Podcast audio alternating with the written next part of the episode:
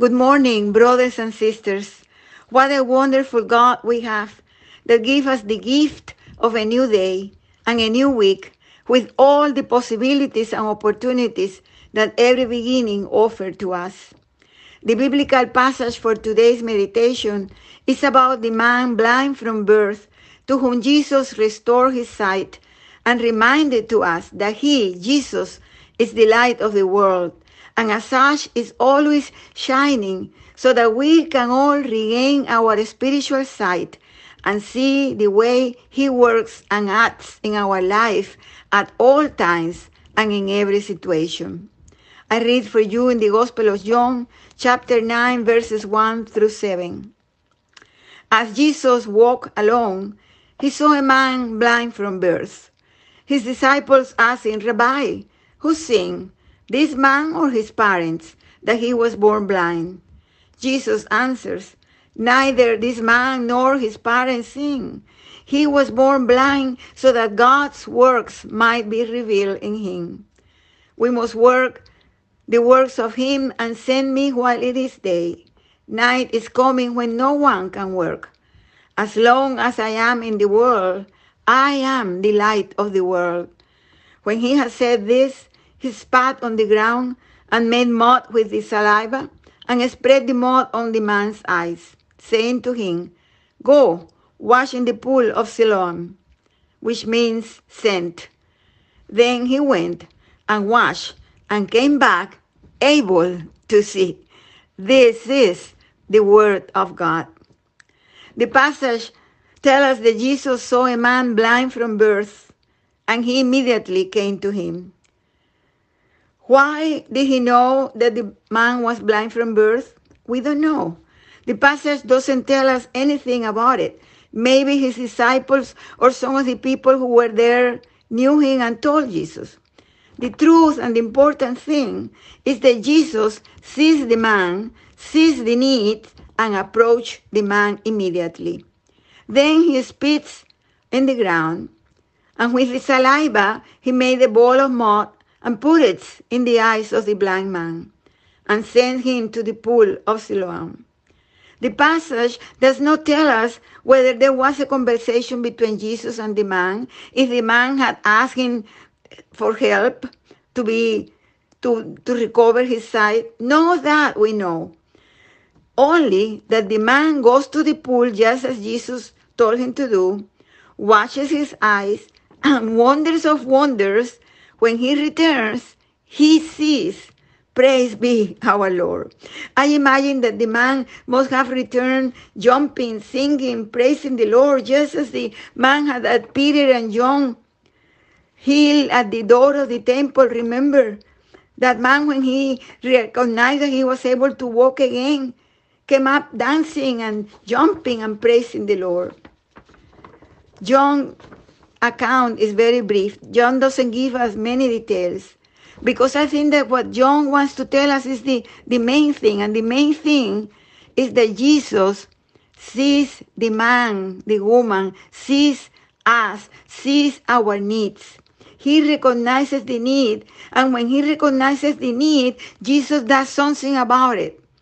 Jesus does something to alleviate that need. And then Jesus has the power to give him and to give us not only the sight that we need, but a new life because Jesus is the light of the world. Many times, although our physical eyes can see, we don't see the way God works in our life.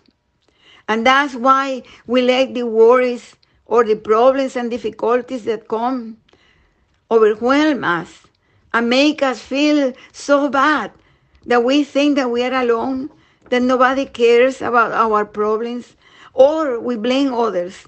We let ourselves to be overwhelmed by anger, resentment, instead of letting the Lord use those same difficulties or problems to demonstrate to us that we are not alone. That yes, there is someone who cares a lot about us. That we are not invisible to God and that God can and is working in us to solve that situation, that disease, that pain that is affecting us, to return to us our life and fill us with his light. Notice that that's what exactly what the disciples did. Instead of anticipating what Jesus could do for that man, they asked him why he was born blind. Was it because of his sin or because of the sins of his parents? The question of why, we, which we ask ourselves so many times, right? Why, Lord? Why? Why did that 15 year old die in the accident? Why did you give me this disease? Why, Lord? Why me? What did I do? Or what did someone did do to make this happen? Are you punishing me? We asking questions that although sometimes we can answer those questions because many of the bad things that come are a result of our own decisions and actions. But we know that there are questions that we cannot respond. There are no answers, only the answer of Jesus. This happened so that the works of God may be revealed, manifested in him. And God works. The glory of God was manifested in that man, wasn't it? Jesus healed him. Because it was Jesus who healed him. It was not the mud or the water or the pool. It was the power of Jesus who saw his need. Jesus who sees our needs and works in it, comes to our rescue, to our help, and heal us. God is constantly at work in us, in what happens in our family, in the world, in those requests that we make to Him from the depth of our hearts. And sometimes we get impatient because we don't see God answering our petitions because we do not realize that God is working on us according to his will and in his own time. We need to focus instead of blaming others or asking why, why, why me. Just let the Lord do his own thing, his own miracle, his wonderful work that he can do on you and on me. Thank you, Lord. Thank you you are the light of the world. You are my light. Open our eyes, O oh Christ, to see your presence next to us, to see the thousands ways that you are working in us, the thousand ways that you have blessed us during our life. Forgive us, Lord, and keep working in us. Heal us, restore us, fill us with your holy light. In the name of our precious Jesus. Amen.